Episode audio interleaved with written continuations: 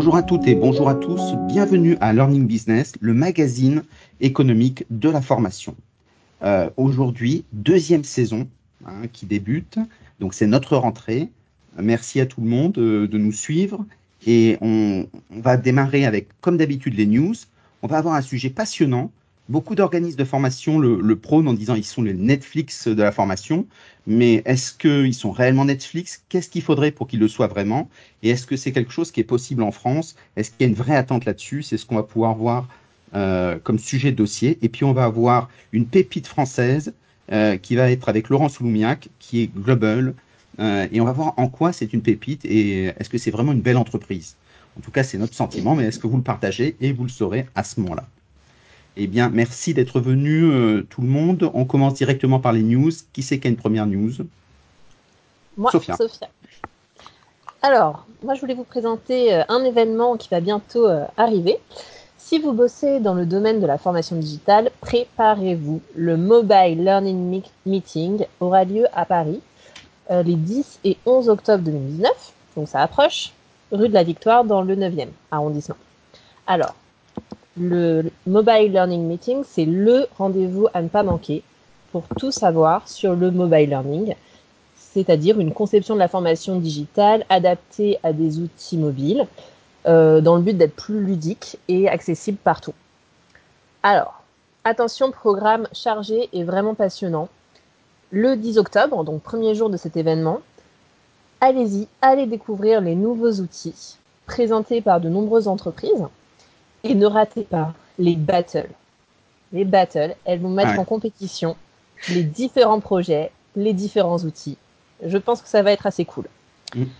Vous pourrez aussi assister donc à plusieurs conférences toute la journée euh, qui ont notamment comme grand intérêt de reprendre, et ça j'ai trouvé ça vraiment intéressant, reprendre le processus de conception d'un mobile learning de A à Z. Donc à la fin de la journée, vous saurez comment vous lancer dans le mobile learning, avec qui, à partir de quels éléments, quels produits utiliser pour produire votre contenu et pour le diffuser. Donc vous découvrirez entre autres les différences à ne pas négliger au moment de faire votre choix entre une application web et un site internet. Je n'en dis pas plus, je ne spoilerai pas plus. et vous saurez aussi, exactement, sinon il n'y a plus d'intérêt, vous saurez aussi choisir judicieusement entre une production sur mesure et du contenu sur étagère donc selon vos compétences, votre besoin, votre projet. Euh, ça, c'est pour la première journée. Donc vous voyez, elle est déjà bien chargée. Euh, le lendemain, le 11 octobre, vous pourrez même assister à une formation. Mais alors là, seulement, euh, ça cible un public précis. Donc seulement si vous êtes Digital Learning Manager, chef de projet formation, Digital Learning Designer, ingénieur pédagogique, concepteur pédagogique. Donc vous voyez, donc c'est pour ça que je précisais au début, si vous bossez dans ce domaine-là, c'est vraiment fait pour vous.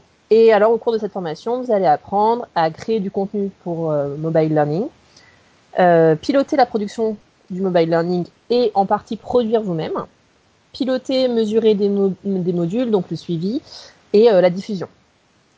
Et alors, on touche vraiment ici, avec cette formation, avec tout l'événement, à la production concrète des contenus de mobile learning grâce à de vrais pros que vous pourrez d'ailleurs aller rencontrer lors de l'exposition et pour échanger avec eux.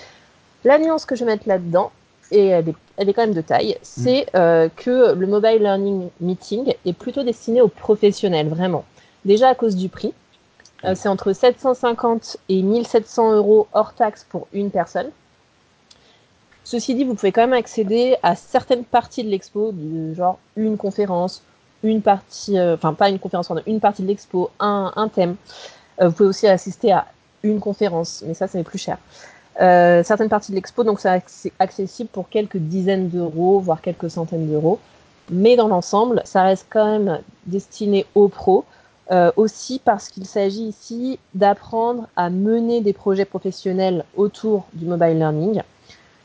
Donc, euh, vous l'aurez compris, si vous avez ce type de projet en tête, c'est vraiment l'occasion d'aller vous renseigner. Exactement, c'est une très belle euh, expérience euh, qui est portée par Centre Info, donc une association de référence. Et je tiens à souligner que Centre Info est une très très belle institution du XXe siècle, Euh, donc il a beaucoup travaillé sur l'édition, etc. Et en 2018, quand Patrice Guézou euh, a, a, repris la direction, euh, son challenge, c'est comment est-ce qu'une maison ancienne, une vieille maison au sens noble du terme, on peut la faire rentrer. Et on retrouve ça sur ses formats et le prix. Euh, L'idée, c'est d'arriver à mixer un peu euh, démonstration et formation. Et donc, en fait, il y a, y a un format qui est à rechercher. Et c'est très intéressant de voir comment est-ce qu'ils vont pouvoir évoluer pour véritablement rentrer dans le numérique. Aujourd'hui, c'est puisque ça fait un an qu'il est, qu'il est directeur général, donc c'est vraiment une, une, expérience particulière puisque euh, ils serviront de, de, référence pour tous ceux qui vont devoir le faire, toutes les vieilles maisons en France qui vont devoir, qui ont une légitimité, qui vont devoir poursuivre ça pour trouver leur modèle économique. Et on voit bien que vu le prix, ça peine et qu'il y a, comment on dirait, des marges de progrès. Donc ça, c'est bien. Une bonne news en disant il y a des choses à faire. Une autre news? Alors oui, euh, moi Julie. je vais parler du Learning Show. Donc cette ça s'intéresse aussi à une population un peu plus bretonne. Ça, se passe à Rennes, au couvent des Jacobins. Donc euh, là, en l'occurrence, euh, c'est en Bretagne, c'est à Rennes et c'est aussi euh, adressé particulièrement aux particuliers. On le verra par la suite que par le prix. Donc ça se déroulera les 16 et 17 octobre prochains. Le, tout ça autour de quatre thèmes. Donc, il y aura le thème de la formation 2030, du blended, de l'innovation ou encore des différents acteurs. Pourrez retrouver des conférences comme euh, les prochains métiers de la formation, parce qu'effectivement, euh, c'est en plein développement, donc il va falloir aussi réussir à, s'y mettre. Euh, des sujets comme soft skills ou comment renforcer son offre de formation par une approche compétence. Les soft skills, le sujet actuel du moment. Concernant l'innovation, on aura l'expérimentation de la prise de parole en public avec la réalité virtuelle, un sujet qui touche particulièrement les, personnes lambda finalement de la formation et pas que les professionnels. Ou encore euh, gamifier vos formations, euh, est-ce une bonne idée? Les jeux de rôle, est-ce vraiment quelque chose à l'heure actuelle qui puisse encore euh, tenir, tenir le coup? Donc toutes ces formations-là, ces conférences seront organisées par des intervenants de chez EDF ou encore Klaxoon, Klaxoon qui représentera son, son pays finalement, son, son endroit. Mmh. Donc alors attention, parce que les inscriptions aux ateliers euh, sont très limitées, les places sont limitées. Pour certains, ça va être des jauges de 80 places, pour d'autres limitées à 20. Donc c'est d'ici là, il ne faut pas perdre de temps. Et, euh, et, je parlais de prix tout à l'heure, on est à un prix de 190 euros hors taxe les deux jours. Donc c'est vrai que en l'occurrence c'est beaucoup plus attractif pour tous. Euh, inclus dans le pass les ateliers, les podcasts, les controverses, une conférence en particulier et un déjeuner qui se déroulera le 17 octobre. Donc euh, je pense que c'est important de pouvoir y participer et puis ça permet aussi à d'autres régions euh, que la région parisienne finalement de venir mettre aussi son grain de sel dans la formation actuelle. Absolument, c'est une très belle expérience euh, sur laquelle on a participé l'année dernière, donc on, y était. Euh, c'est la, la, troisième session. Donc quand on lance un salon, la première, on, on se lance avec les défauts qu'il y a. La deuxième, en général, on y arrive bien. Et puis la troisième, c'est là où on commence à s'interroger sur véritablement ses spécificités. Et ce qu'on peut noter, c'est qu'ils sont créatifs. Il faut voir si les gens viennent, en tout cas ils ont l'air de venir de plus en plus, mais il faut voir s'ils arrivent en province à trouver leur modèle économique. La chance qu'ils ont, c'est qu'ils ont des subventions importantes, ce qui fait que ça permet de retisser du, lien. Euh, après, c'est de voir s'ils arrivent à trouver leur, légitimité. Et ça, c'est très intéressant parce qu'en tout cas, euh, comme tu le disais très justement, il n'y a pas qu'à Paris il se passe des choses, il y a Lyon et Rennes. Euh, sauf que la différence, c'est qu'on voit qu'à Paris, les, les, conférences sont gratuites. Et donc, ça veut dire que n'importe quelle personne qui veut apprendre peut venir le faire. donc, c'est ouvert. C'est un autre modèle économique. Donc ça, ça permet justement d'avoir de, de, belles choses à suivre, bien sûr. Et, et chaque fois qu'on pourra, on essaiera d'y aller pour pouvoir euh, apporter notre couleur. Eh bien, euh, et si on parlait de Deauville? Oui, on va du côté de Deauville. Euh, du coup, moi, je, je, voulais tout simplement parler d'un événement qui a lieu chaque année là-bas. Euh, Est-ce que tu sais à peu près de quel événement je, je, je parle? Et si je disais stratège formation? Mmh, oui. Très bien. Learning Meeting. Alors, Absolument. autant dire que c'est vraiment l'événement, vraiment le rendez-vous en fait annuel des décideurs, euh, de, des experts de formation et de gestion des compétences. Ce, ce grand rendez-vous a lieu le 27 et le 28 novembre.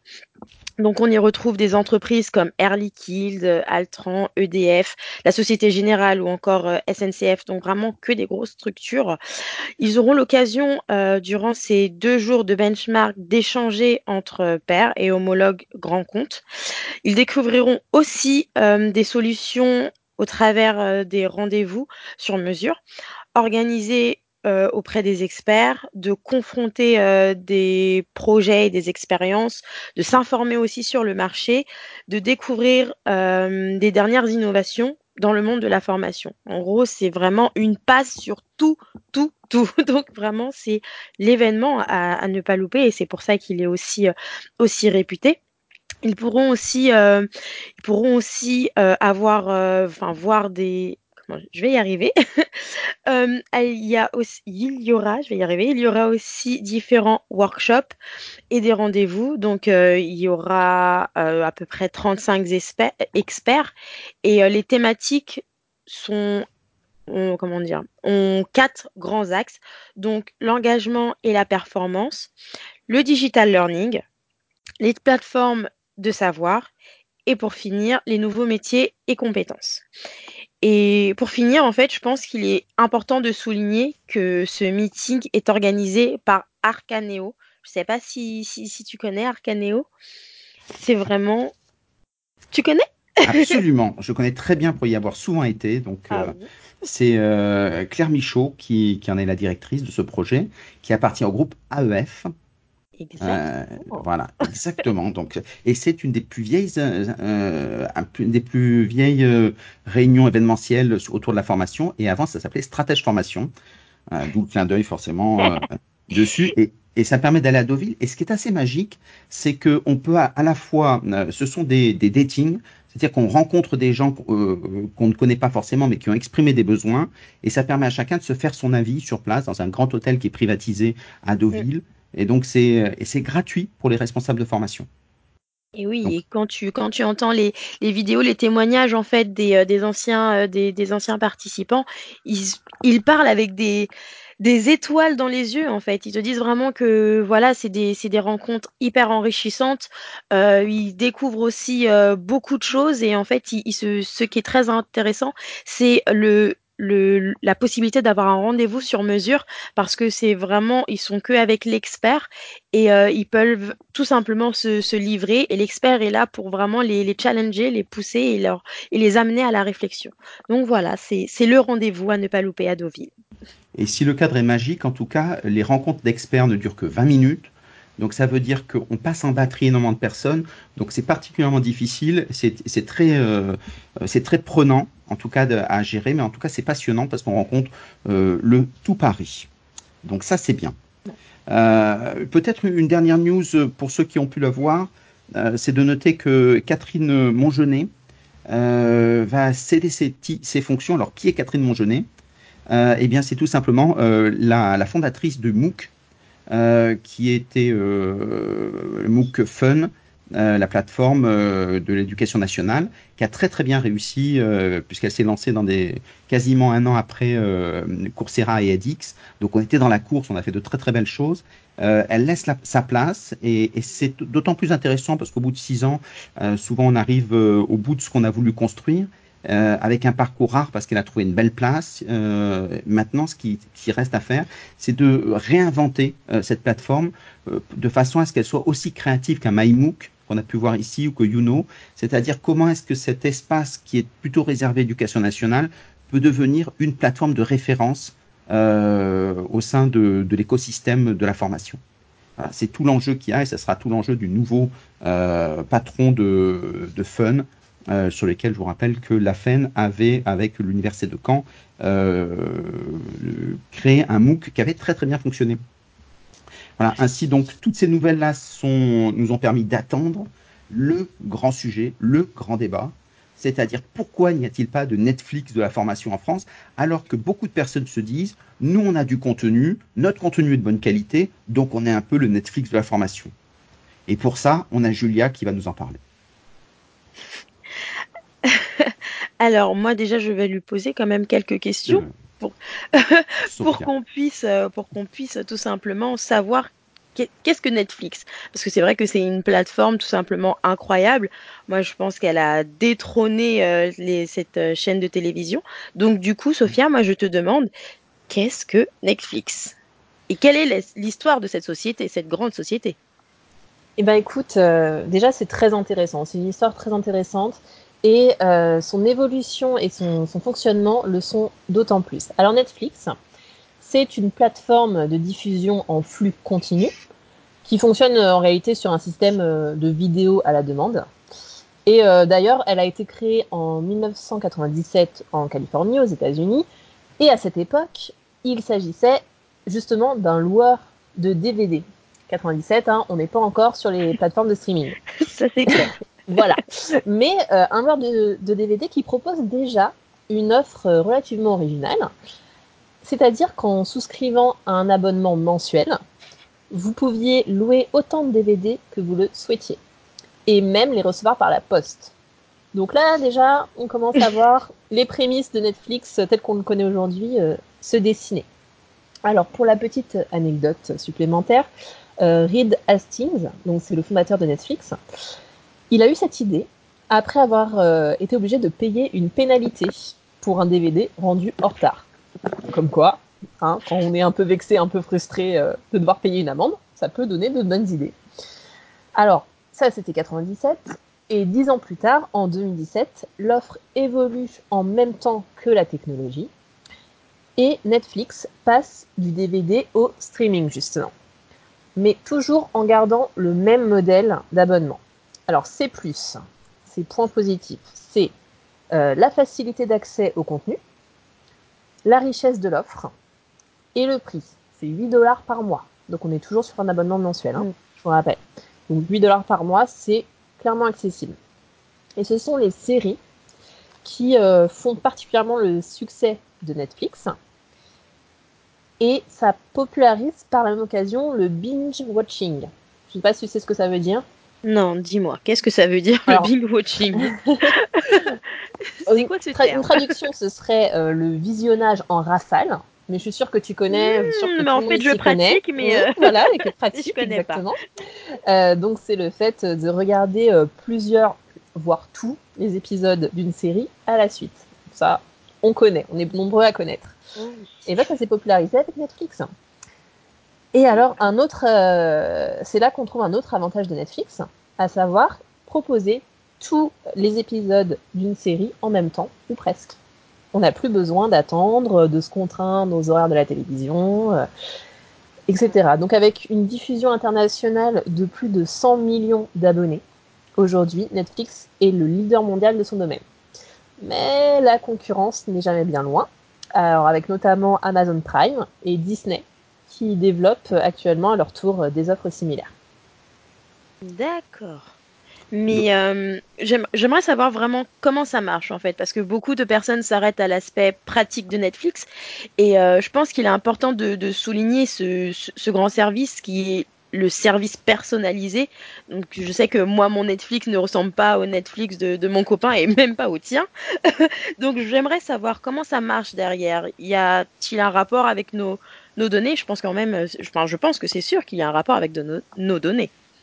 Peut-être qu'avant oui, de rentrer dans les données, et pour revenir justement sur euh, l'idée qui a été présentée, Reed Hastings a été un, un patron mémorable euh, parce que c'est très rare de voir un patron qui détruit sa boîte.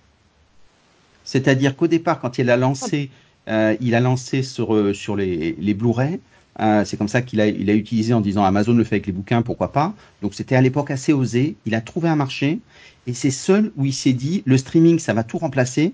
Et donc je vais, je vais au départ permettre de développer le streaming, mais très tôt je vais supprimer le Blu-ray. Aujourd'hui, le Blu-ray existe toujours, il est toujours excédentaire, donc il gagne toujours de l'argent avec. Mais ça veut dire que c'est le seul qui a accepté de détruire son marché. Et ce qui est intéressant quand on parle euh, des chefs d'entreprise, à quoi ça sert un chef d'entreprise? Ben, Ça sert déjà à avoir des idées. Et puis sert aussi, euh, Red Hastings a été pendant des années critiqué systématiquement par tous les analystes, puisqu'il il avait fait des levées de fonds, donc il devait rendre des comptes aux marchés financiers. Donc tout systématiquement les marchés financiers lui disaient c'est nul ce que tu fais, ça ressemble à rien, c'est pas bon. Et malgré ça, il s'est dit si si, moi je comprends ce que je veux, je sais ce que je vais faire, et c'est pour ça qu'aujourd'hui, euh, de par ce pilotage euh, de chef d'entreprise, ben aujourd'hui il montre ce qu'il sait faire.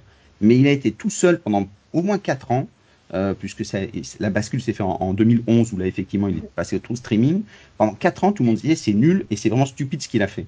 Et donc, quand on a tous les marchés financiers, tous ces actionnaires qui nous disent c'est nul, euh, il faut être sacrément outillé intellectuellement pour porter un projet comme ça. Et donc, c'est là où on voit des capitaines d'un bah, Surtout que ça marchait plutôt bien, hein, son affaire de DVD. Donc, effectivement, c'est un gros risque, un gros risque qu'il a pris. Euh, comme tu dis, de casser son propre marché finalement. Et là, ça a vraiment un visionnaire. Été... Voilà, c'est exactement ce que j'allais dire. Ça a vraiment été une vision. Euh, bon, de 2007, on est quand même au courant à peu près de ce qu'on peut faire avec euh, Internet. Hein, c'est les mêmes années que Facebook, etc. Mais quand même, c'était une prise de risque euh, qui est assez notable. Alors du coup, pour revenir à ta question sur, sur comment ça marche, c'est vraiment là que le système Netflix est assez impressionnant. Tu parlais des données, bah, tu as tout à fait raison. Alors, le fonctionnement, je vais essayer d'être clair. il est à la fois assez simple et assez complexe. Alors Netflix, c'est avant tout un système qui est un système assez élaboré, même voire très élaboré, euh, de sélection et de recommandation. Il disait, tu n'as pas le même, euh, le même accès, le même contenu, les mêmes propositions que ton copain, que moi, que toutes les personnes ici. Effectivement, ce sont en fait des algorithmes plus ou moins complexes. Alors, permettez-moi de, de ne pas rentrer dans ce détail, s'il vous plaît, euh, qui analysent les différentes données et ces données, elles sont fournies par l'abonné lui-même. Alors j'explique. Tout d'abord, quand vous commencez sur Netflix, vous créez votre profil. À ce moment-là, la plateforme va vous proposer de donner votre avis sur une sélection de films et de séries. J'aime, j'aime pas, oui, non, sur un système comme ça. Ça m'intéresse, ça m'intéresse pas. C'est ce type de sélection. C'est un premier tri. Avec ce tri, euh, la plateforme va pouvoir proposer un début de recommandation. Et ce début de recommandation va évoluer par la suite. Et c'est là que c'est vraiment passionnant. Les sélections les plus récentes comptent davantage que les plus anciennes, ce qui permet de prendre en compte l'évolution des goûts et des intérêts du spectateur et d'affiner au fur et à mesure la sélection. Alors, si le nouvel abonné refuse de donner ses premiers intérêts, un moment de l'inscription, on a le droit. À ce moment-là, Netflix va lui proposer, bien tout simplement, euh, les nouvelles tendances, les tendances actuelles. Ça sera une proposition par défaut. Alors, dans, dans la même veine, donc ça, ça va? Ça, c'est ce qu'on vous propose et on voit l'évolution. Alors, dans la même veine, euh, l'historique de visionnage, c'est un élément essentiel des recommandations de la plateforme. Donc, l'historique, c'est ce que vous avez déjà regardé. Les données récupérées vont vont à partir d'elles euh, faire euh, créer de nouvelles informations. Donc il y a des nouvelles informations qui vont émerger de ces données récupérées dans votre historique. Des informations telles que le genre, la catégorie auquel le contenu appartient, donc film, série, comique, horreur, etc. Mhm. Hein. mais aussi le réalisateur et les acteurs qui apparaissent. Et ça, on va le voir plus tard, c'est très très important et ça marche très bien. Alors, donc c'est autant de données euh, qui permettent de ranger le film ou la série euh, dans des sections. Et euh, ces sections vont être liées entre elles. Et ça va permettre de créer des liens entre les contenus regardés. Donc ça fonctionne en fait comme des tags.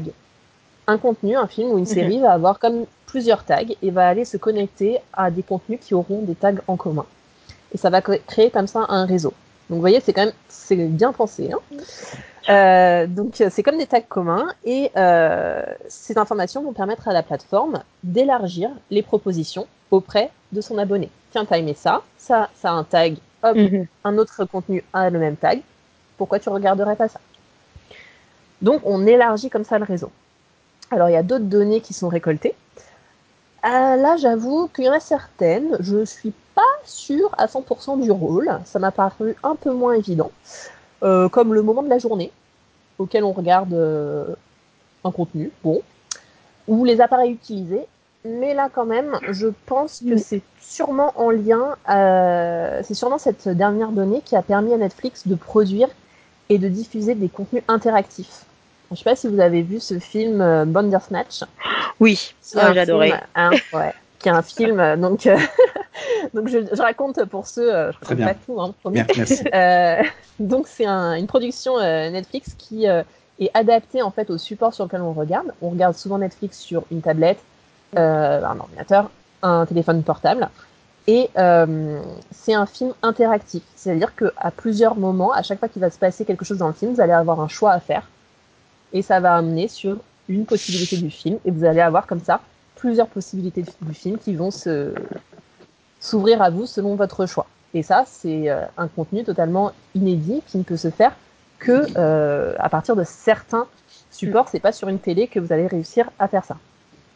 Donc, en quoi qu'il en soit, euh, si les algorithmes analysent donc ces nombreuses informations basées sur le contenu et les goûts des abonnés, Netflix lui assure que les recommandations qui, qui, ne sont pas basées en fait sur des données démographiques comme l'âge ou le sexe n'entrent pas en compte dans, euh, dans les recommandations euh, des films. Ce qui est assez intéressant finalement. Hein. C'est, euh, ça peut être une piste de réflexion. Effectivement, pourquoi l'âge ou le sexe de la personne devrait le conduire vers tel type de contenu plutôt que d'autres. Voilà pour le fonctionnement. En tout cas, je pense que tu as très très bien développé. Je, je, découvre en même temps. Donc, je. Je. Waouh En tout cas, il avait des bonnes idées. Hein. Il a poussé, poussé. Et des très bons ingénieurs. Hein. Et des développeurs incroyables. Mais euh, si, je, enfin, si je comprends bien, il y a une grande histoire de données. Mais euh, il y a la RGPD qui est, qui est, sortie. Euh, bon, c'était l'année dernière. Mais quand même Et enfin, le fait de récolter autant de données, est-ce que. Est-ce que Netflix, en vrai, est-ce qu'on peut se poser cette question? Est-ce que Netflix est en accord avec la loi?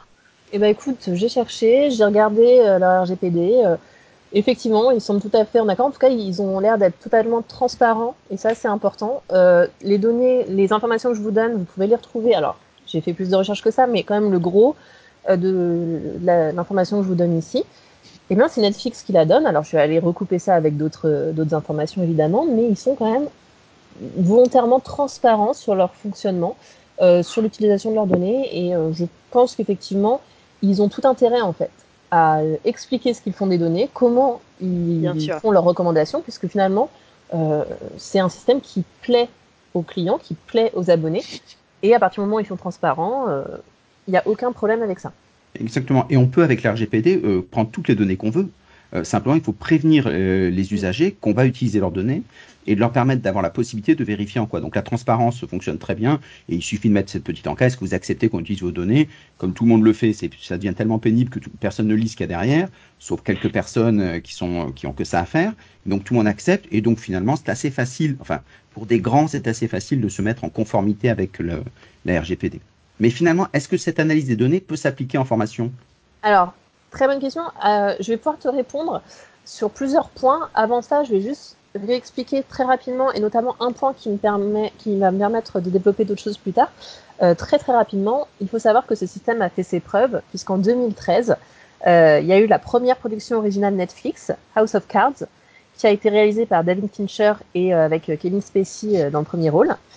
Et pour choisir ce réalisateur et cet acteur, eh bien, ils se sont basés sur l'analyse des données qu'ils ont réussi à récolter, à savoir que Fincher et Spacey étaient euh, des professionnels populaires à ce moment-là et ils ont décidé de les choisir. Donc c'est juste pour vous montrer comment on met après en place pour créer du contenu, quel choix, comment ça permet en fait de faire des choix euh, raisonnables au vu du marché.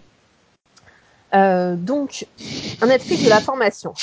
Alors, les plateformes de formation à la demande, elles commencent à se développer. Hein, on l'a dit, Uno, qui, euh, que, nous avons, que nous avons reçu ici d'ailleurs euh, il y a quelques mois avec euh, son cofondateur Yannick Petit, Mine on Site et son offre de formation sur demande. Mais si l'on souhaitait créer une plateforme réellement basée sur le fonctionnement assez particulier et original de Netflix, eh qu'est-ce qu'il faudrait développer? Alors, dans un premier temps, il faudrait se pencher sur leur système économique, leur modèle économique. Donc euh, Netflix, on l'a vu, il a un, système économique euh, qui, euh, qui, est basé sur un abonnement qui fidélise le client. Il propose une offre abondante et personnalisée, donc il faudrait se baser sur les mêmes idées. Fidéliser le client, offre importante, personnalisation, ça c'est très important, un prix abordable, avec une déclinaison selon certaines options. Donc appliqué à la formation, ça pourrait être un nombre différent de personnes qui peuvent avoir accès aux formations, un nombre de catégories différentes. Selon le prix, vous pouvez accéder à plusieurs types euh, de catégories. Ça pourrait être un modèle intéressant. on retient vraiment ces points-là, euh, l'offre, la personnalisation, l'accès au contenu. Je vous rappelle que c'est vraiment ça qui caractérise en partie la réussite de Netflix. Il faudrait aussi que ce soit une offre ciblée, donc on a dit, personnalisée, euh, pour proposer donc euh, des formations les plus adaptées possibles aux clients. Il faudrait euh, proposer de, enfin, aux clients d'entrer certaines données qu'on pourrait exploiter par la suite. Donc, dans le domaine de la formation, ça pourrait être les centres d'intérêt, mm. ça pourrait être les besoins en termes de formation, euh, voir la situation personnelle. Alors, situation personnelle axée sur le temps disponible, par exemple. Je veux me former parce que j'ai un projet professionnel. Je veux me former pour euh, mon propre intérêt. Je veux me former parce que j'ai deux heures le soir, euh, une fois par semaine, et que je sais pas quoi en faire. C'est mon activité de l'année. On a plein de raisons de se former. Mais ça, ça pourrait être des données très intéressantes à exploiter. donc, le projet personnel professionnel. Et on pourrait peut-être alors moi je trouve qu'une discrimination basée sur le niveau d'études, elle me semble assez malvenue. Hein. Euh, mais ceci dit, les formations proposées pourraient quand même afficher des niveaux différents parce que là il ne s'agit pas de discriminer les personnes, il s'agit de leur permettre d'avoir accès à la formation. On n'oublie pas quand même, c'est si on vous apprend quelque chose qui est bien au-dessus de vos compétences, vous n'allez rien apprendre. Pareil si c'est bien en dessous. Donc ça semble quand même un critère important. Je sais pas comment on peut tourner ça, mais il faut qu'un niveau, en tout cas, de formation soit euh, visible et puisse entrer dans le, dans le choix des, des formés, des apprenants. Euh, donc, et puis en, en, en, expliquant bien pourquoi c'est un niveau 1, 2, 3, ce qu'on va y, y, trouver, etc. Voilà, donc ça, moi, ça, ça des petites idées que je, je lance comme ça. Est-ce que finalement LinkedIn, c'est pas la meilleure plateforme Netflix? Parce que finalement, ils proposent pour 30 euros, donc il y a un forfait, un peu moins de 30 euros, ils on peut tout prendre. Et à partir de là, et ils font des propositions, comme on met ses compétences, euh, ils supposent qu'il manque une compétence pour être plus employable, plus quelque chose. Donc ils ont des algorithmes qui le permettent. Donc ils vous proposent des choses. Est-ce que finalement, euh, la meilleure solution, c'est pas de refaire ce que faisait LinkedIn? Alors, LinkedIn, effectivement, propose un système de formation euh, très intéressant.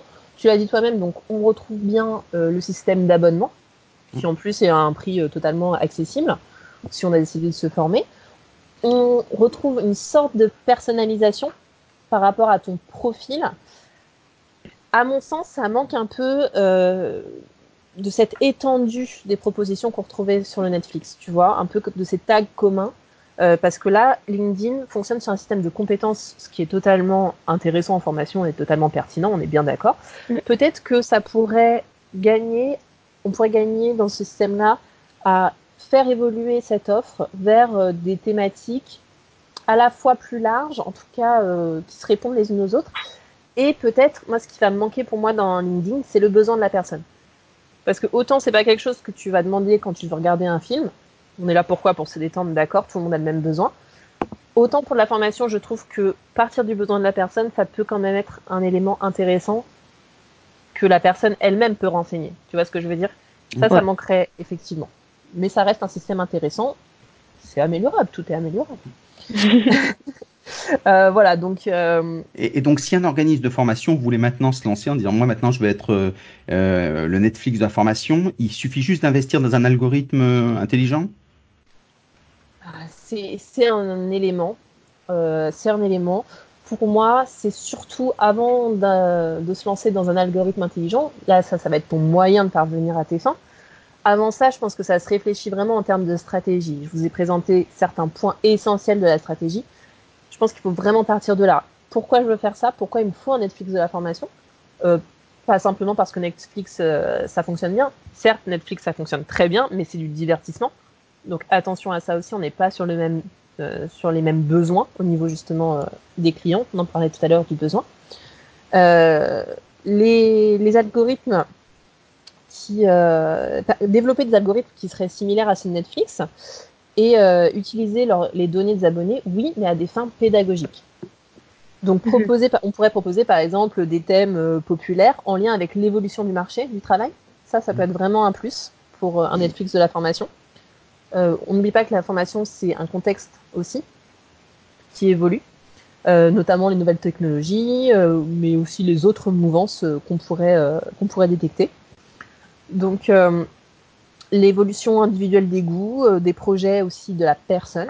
Donc là, j'y reviens. Hein. On parle de, vraiment d'une personne à chaque fois dans la formation, peut-être encore plus que quand on propose un contenu euh, vidéoludique. Et, euh, et donc des catégories, comme, comme je le disais avant.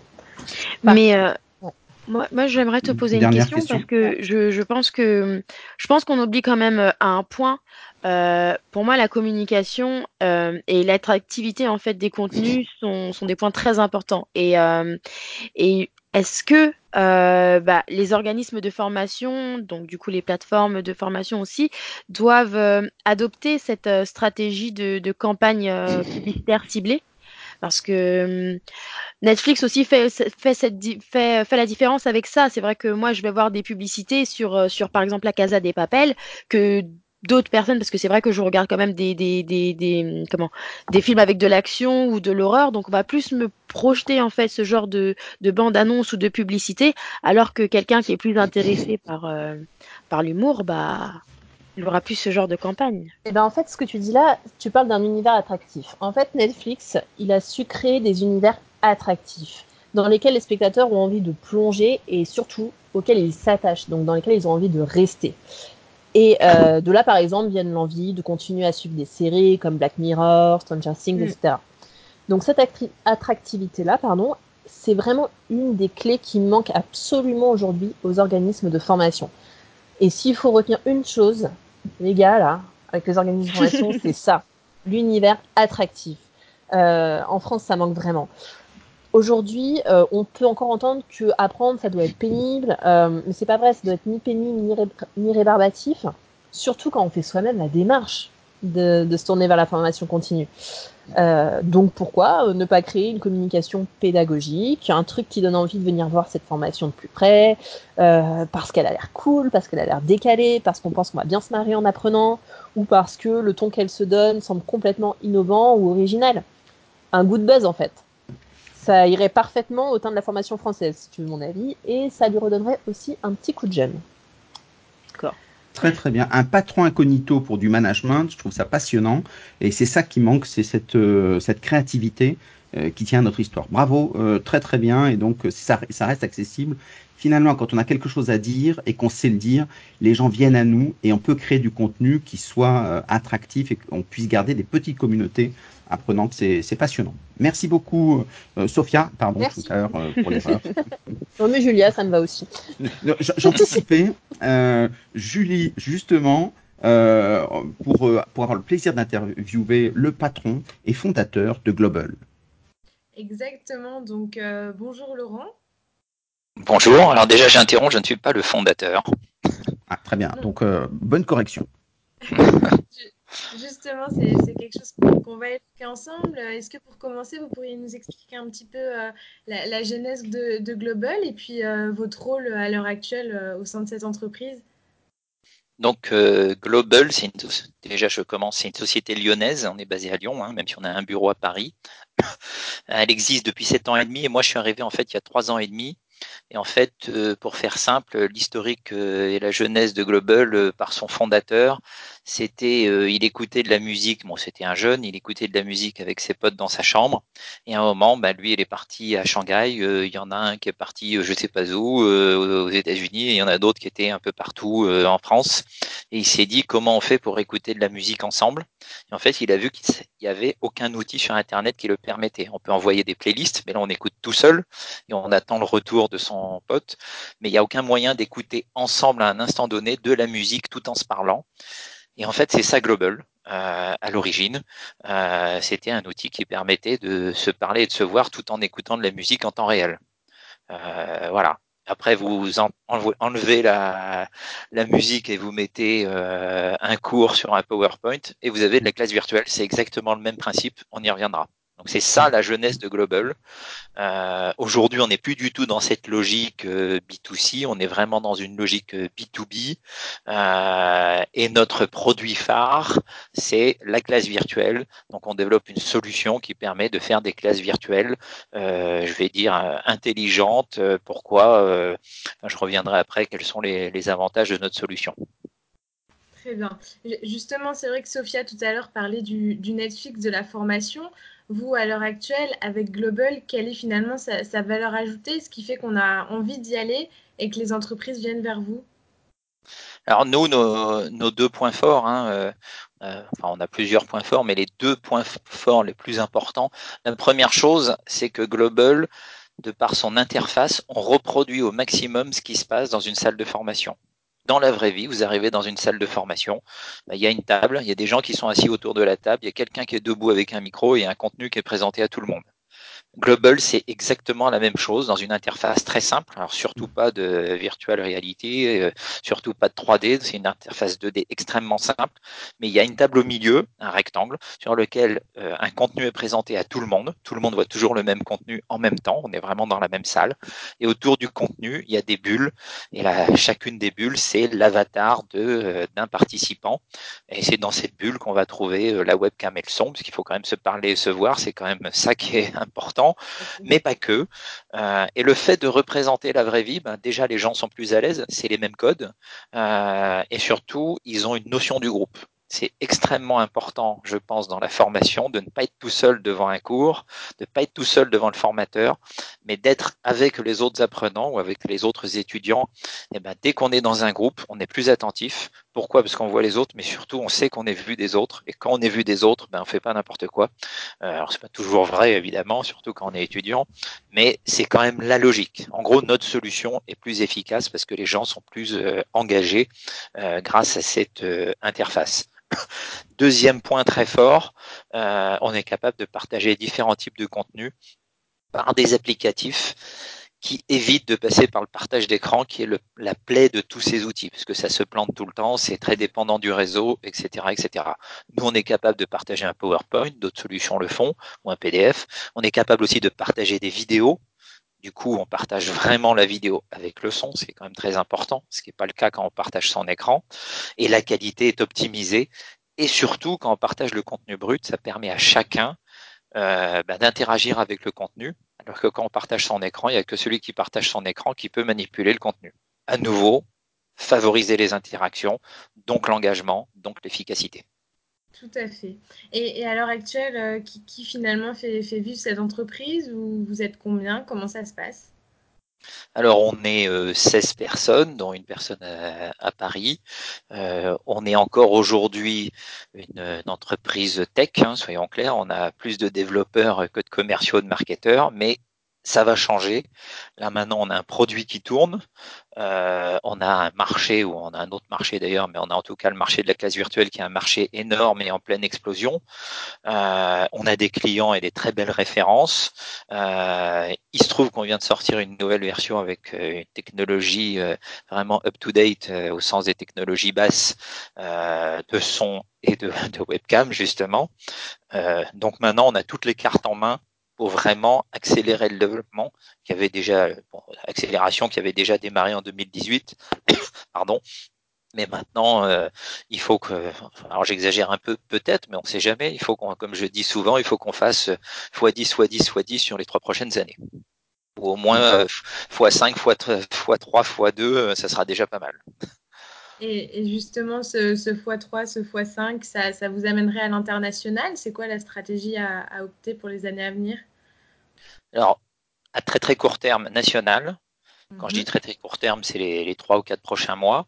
Euh, si ça démarre comme on imagine que ça va démarrer euh, vu les prospects qu'on a, c'est euh, dès le début de l'année commencer à réfléchir à l'international. Alors d'abord l'Europe, Bon, typiquement, on sera au BET, euh, bon, le salon de l'éducation euh, en Angleterre, à Londres. On va juste dans la foulée, d'ailleurs, à une autre, euh, un autre rassemblement pour voir beaucoup de DRH pour proposer notre solution à Londres. Donc, notre logique, c'est démarrer par l'Angleterre. Pourquoi? Parce qu'il se trouve qu'on a un client en France qui s'appelle HSBC. Ensuite, d'aller très vite en Allemagne parce qu'on a un autre client qui s'appelle Alliance même si c'est Alliance France et HSBC France, euh, et ensuite de se développer ailleurs en, Europe. On est déjà en contact avec des sociétés en Italie, il faut qu'on aille en Espagne. Donc normalement l'année 2020 c'est l'année de, je vais pas dire l'internalisation, mais de l'européanisation. Et la fin 2020, ben il faudra qu'on se pose la question d'aller aux US, mais ça nécessitera une autre levée de fonds. D'accord, très bien. Aujourd'hui, euh, Global représente combien en chiffre d'affaires? Alors, je vais vous le dire parce que je crois que c'est paru dans la presse, je ne sais pas comment. Euh, en 2018, nous avons fait 370 000 euros, 380 000 euros, ce qui était deux fois plus que 2017. Euh, voilà. 2019, pour l'instant, je garde ça secret. Et donc, vous êtes une entreprise qui embauche Avec tous ces projets? Alors, on est une entreprise qui embauche. Il se trouve qu'on est en cours d'embauche d'un pardon, d'un commercial, pardon, euh, et d'un directeur commercial. Euh, alors en fait je dis ça, mais il y a aussi, euh, on va embaucher aussi un développeur mobile et on va prendre, je vais pas dire que c'est des pré-embauches, mais nous on aime bien travailler avec des alternants côté dev, alternants qu'en général on garde au bout de leur alternance.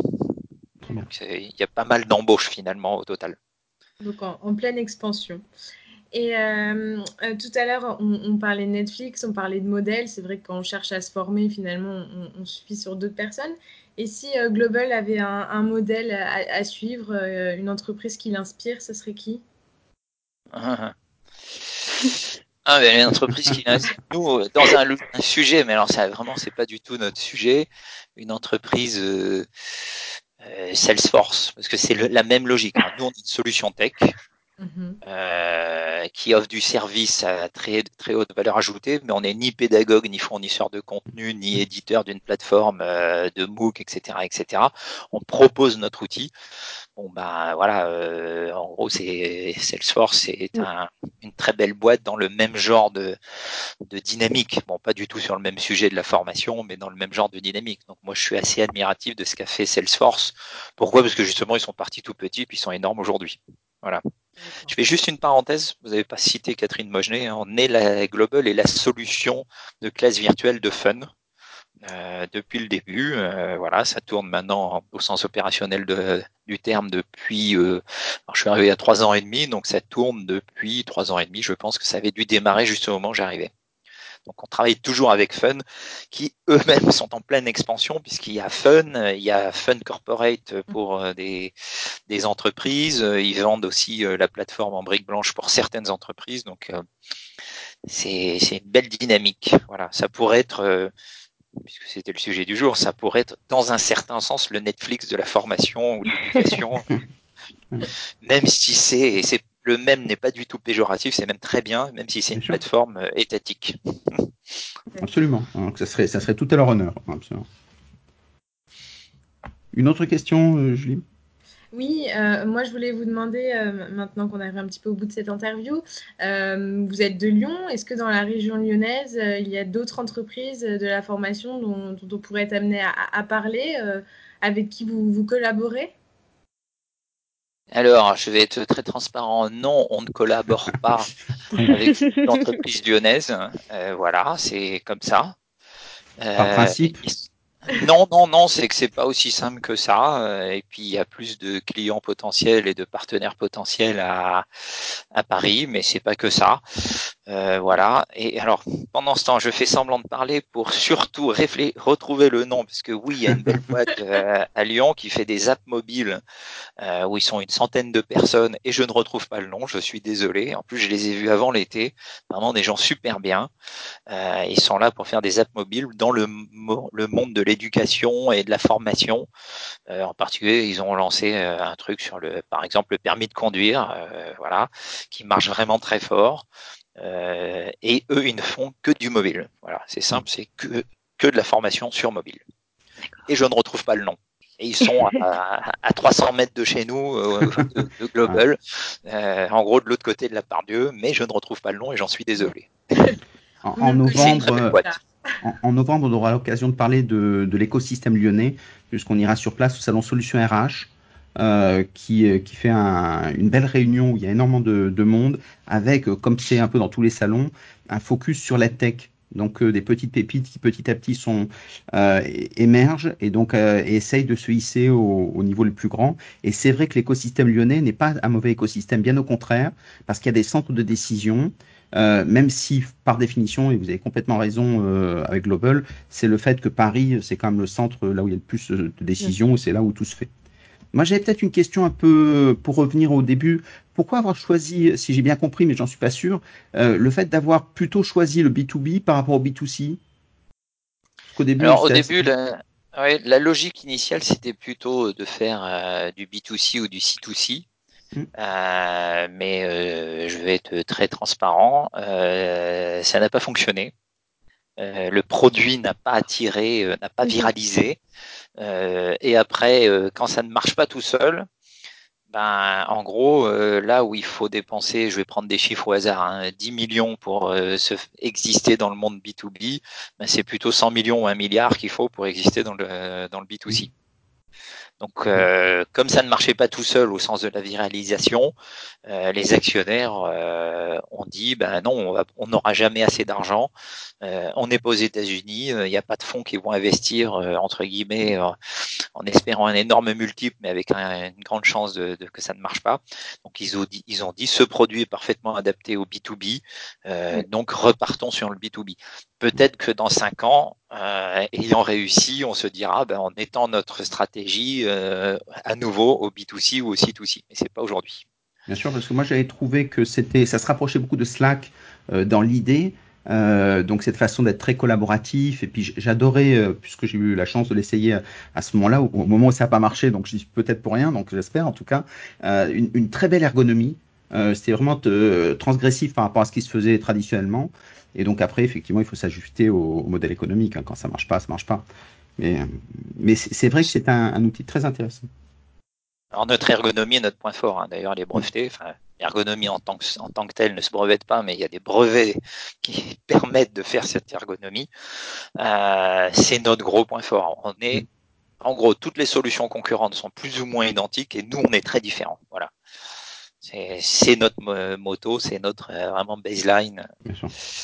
Vous avez raison. Et, si vous vous développez, euh, vous avez vocation à vous faire racheter ou racheter d'autres euh, structures pour étoffer votre écosystème? Ou rester tout seul sur votre... Euh, on est plutôt à vouloir racheter des structures un jour, pas aujourd'hui, hein, mais dans quelques années, ou des entités locales, si on va vraiment, on veut l'accélérer à l'étranger. Peut-être que dans six mois, je dirais exactement l'inverse, mais nos actionnaires aujourd'hui sont plutôt à se dire, nous, on veut vraiment développer jusqu'au bout cette entreprise. On croit au produit, on croit à la, désolé du mot euh, qui n'est pas français, la disruption qu'on amène, euh, à la rupture, voilà, chercher le mot français. Donc euh, non, on veut pas se vendre. Bon, mm. peut-être qu'à un moment, on se dira si quelqu'un arrive et nous donne, nous met un milliard sur la table, peut-être que des gens changeront d'avis, mais c'est pas pour tout de suite. Bravo, merci beaucoup. Un, Merci Julie. Merci à, tout le monde d'être venu, d'avoir fait cette émission de rentrée. Donc on a fait notre rentrée. on va pouvoir chauffer, faire plein de belles choses aujourd'hui parce que cette, euh, cette saison sera plus longue que la précédente. Et donc euh, merci à tous. Merci à Laurent d'être venu, d'avoir présenté son entreprise et d'avoir donné à certains l'envie de la découvrir avec un regard un peu différent. En tout cas, merci. Au revoir à tout le monde. merci beaucoup. Au revoir, merci.